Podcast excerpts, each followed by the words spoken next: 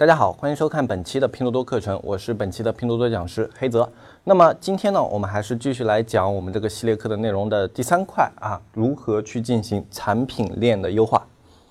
产品供应链的优化呢，其实对于大小商家来说都是一个问题，特别是对于小商家来说，因为小商家的一个供货渠道呢非常的有限，基本上是通过淘宝啊、阿里巴巴啊以及当地的一些厂商的供应，基本上是这样的几种情况。那么对于大商家来说的话，那更多的就是自己工厂上的一些优化。那么其实这一期的内容呢，对于很多成熟的大商家来说倒是没有特别大的一个必要的，因为很多能够做的特别成熟的大厂呢，都是已经有了自己的一套优化方案了。那么我们这里呢，还是主要去针对于一些小商家，去给他们提供一些思路性的优化。那么对于中小卖家来说呢，实际上他们基本上就是有这么几种情况，一个代发，一个是工厂拿货。那么你不管是淘宝、阿里巴巴还是一些网销平台，那么你在上面拿货的话，它就全都是属于在代发这样的一种情况的。那么对于工厂拿货的话，嗯，就是有点像是这种线下的生意，哎、呃，我去工厂拿货，然后我再售卖。嗯，实际上呢，这两种它都有一个问题。像代发这里的话，你会遇到的一些问题呢，我们来说一些常见的吧。一个是断供，就是这个厂家本身的供应链不稳定，或者说因为你是小商家，所以它的产品呢优先提供给它的一些大卖家，所以呢，作为一个小商家来说，经常会碰到货品断供的问题，也可以说是断货。那么你辛辛苦苦啊，上半年打了一个爆款，然后到了下半年的时候，哎，商家跟你说，哎，我货不供你，不供你了。你说，他说我这里有一个更大的商家，哎，他的这个量跑得很多，所以我接下来的货全都供给他了。那你也没什么办法，对吧？那这种时候怎么办呢？我们在跑供应链的时候做多方准备，就我去跑了一个 A 产品。在跑 A 产品的同时，我要去看 A 产品的好几个同款。A 一 A 二 A 三， 有的人说有一个同款产品是特别难找的，因为像这种产品的话，它有的时候比如说这个厂家它不行，呃，这个厂家的一些小的风格不一样，或者这个厂家的 logo 不一样，或者说这个厂家它在一些衣服的细节上有问题什么的，但是没有问题，没有关系，这是备选方案，就是我至少我知道我从这些渠道我可以拿到一个近似的货源，然后他们的价格啊什么都是比较接近的。其实像在一个低端的产品环境里面、啊、这些东西是比较好找的，因为他们经常是呃一个作坊，他们是拿那种样板或者说模板去做的，所以呢他们里面是经常会有一些非独创性的东西的。那这些东西的话你比较容易能找到同款，所以你是可以比较简单的去找到一些备选方案的。那么如果你在找一个优选货品的时候，除非这个厂家的实力特别强，你确定它不会断货，就不管你卖出多少货它都可以供给你，除了这种情况以外，就一定要先找到这种备选商家以后再去把它当爆款去进行推。因为如果你在推爆以后再断货的话，对于一家店铺是非常非常伤的一件事，尤其是中小店、中小卖家的店铺啊，因为这样的一个店铺一旦断货以后，就宣告着你这个店铺啊，它在这个季度的生命周期基本上就已经结束了。因为对于中小卖家来说，我们很难同时去推广两到三个商商品，就我推广一个商品的话，都已经耗费了我很多的人力和精力，还有物力资源了。所以，保证货品资源的稳定性是我们中小卖家需要去解决的一件事情。那么还有一种呢，是附近的工厂拿货。附近的工厂拿货呢，就会比较好一些啊。但是呢，到工厂拿货呢，又有一个问题，就是工厂拿货呢，大部分都要有一个起订量，啊，比如说像一千件。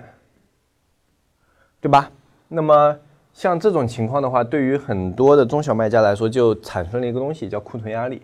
其实库存压力对于大卖家来说也存在，但是呢，大卖家的库存压力和小卖家的库存压力呢，呃，他们感受的压力的方式不太一样。大卖家主要是因为这个库存太大了，那么小卖家呢，实际上也是因为这个库存相对于他们来说太大了，但是呢，他们这样的一个大库存呢，是有办法去进行解决的，因为像这种工厂啊，呃，你如果去拿的一些款是一个好款的话，你可以前期去跟他谈一些方案，实际上的话，去跟线下工厂拿货的话，更多的还是看你的谈判技巧。像我们这边的话，还是有一些商家，虽然说，哎，他们的起批量不大，但是都跟工厂谈出了比较好的一个价格。嗯、呃，有谈阶梯价方式的。就比如说，我最低一个起批量可能五百块钱的价格是比较贵的，但是呢，如果我后续是吧，我这个销量上来了，它成为一个爆款了，那么我这边的话，这个起批量上来了以后呢，我这个价格就可以下来。然后还有一种呢，是跟厂商谈这个爆款的提成模式的，就是说，哎，你给我这个价格呢，你最好就尽量低一点，因为我是一个做线上的很有经验的啊，就可以给他看一些成绩单。比如说你是淘宝这个领域转过去了，你现在想去拿他的货，你可以说我以前这个淘宝店哎推了多少多少个爆款，这是我一些店铺数据，对吧？或者说我的拼多多店已经推了这么多的一些爆款，这是我的一个数据。那么你这个款呢拿给我，我觉得很好，基本上可以推爆。那么呃为了这边有一个保障呢，比如说像你这个款，如果后期哎我给它达到成爆款了，我从你这里拿货，那么我后期的话再给你返一个提点，就是按照我这个销售额的多少，比如说像百分之三啊，或者说像百分之四这样的一个值，我去给你一个提点，然后作为你们厂方的利润我返给你啊，但是你前期的进货价能不能给我低一点，对吧？这也是一种谈判的方式。呃，其实这里面的谈判技巧有很多啊，如何去跟厂方谈，你要去顺应对方的一些思路，去猜测他想要的一些东西，然后去拿到自己最优惠的一些价格。对于中小卖家来说，在你资金实力不足的情况下，那么如何去谈就是一件非常重要的事情。那还有一个的话是大厂，其实大厂的话，更多的其实是做一些流程上的优化。那么其实对于大厂来说的话，我不知道啊，应该现在基本上所有的大厂都会去做这样的一个事情，去上两个系统，一个 O A 系统或者说一个 E P R 系统。这两种系统我不知道大家有没有去用过啊，像我们自己的工厂里面的话，以前都是一直在使用的。呃，你可以自己去找程序员做，也可以去买一些现有的现成的方案。如果你有一些程序员朋友的话，去帮你做一个简单的适应你定制需求的 E P R 和 O A 系统的话，价格还可以。如果你是长期使用的话，你可以去找一些人做一下。那么如果你只是想要试一下，或者说你没有这样的一些朋友资源的话，你可以去网上直接搜 O A 系统或者说 E P R 系统，呃，他们会有一些呃这种已经成品的方案，你可以直接购买一年两年这样去买的，呃，价格不算低也不算高吧。对于一个企业来说，我觉得是一个相对来说特别实惠的价格。但是呢，用了这样的一个系统以后，它能够大大的提升你的工作效率。还有另外一个好处呢，就是去降低你的出错率。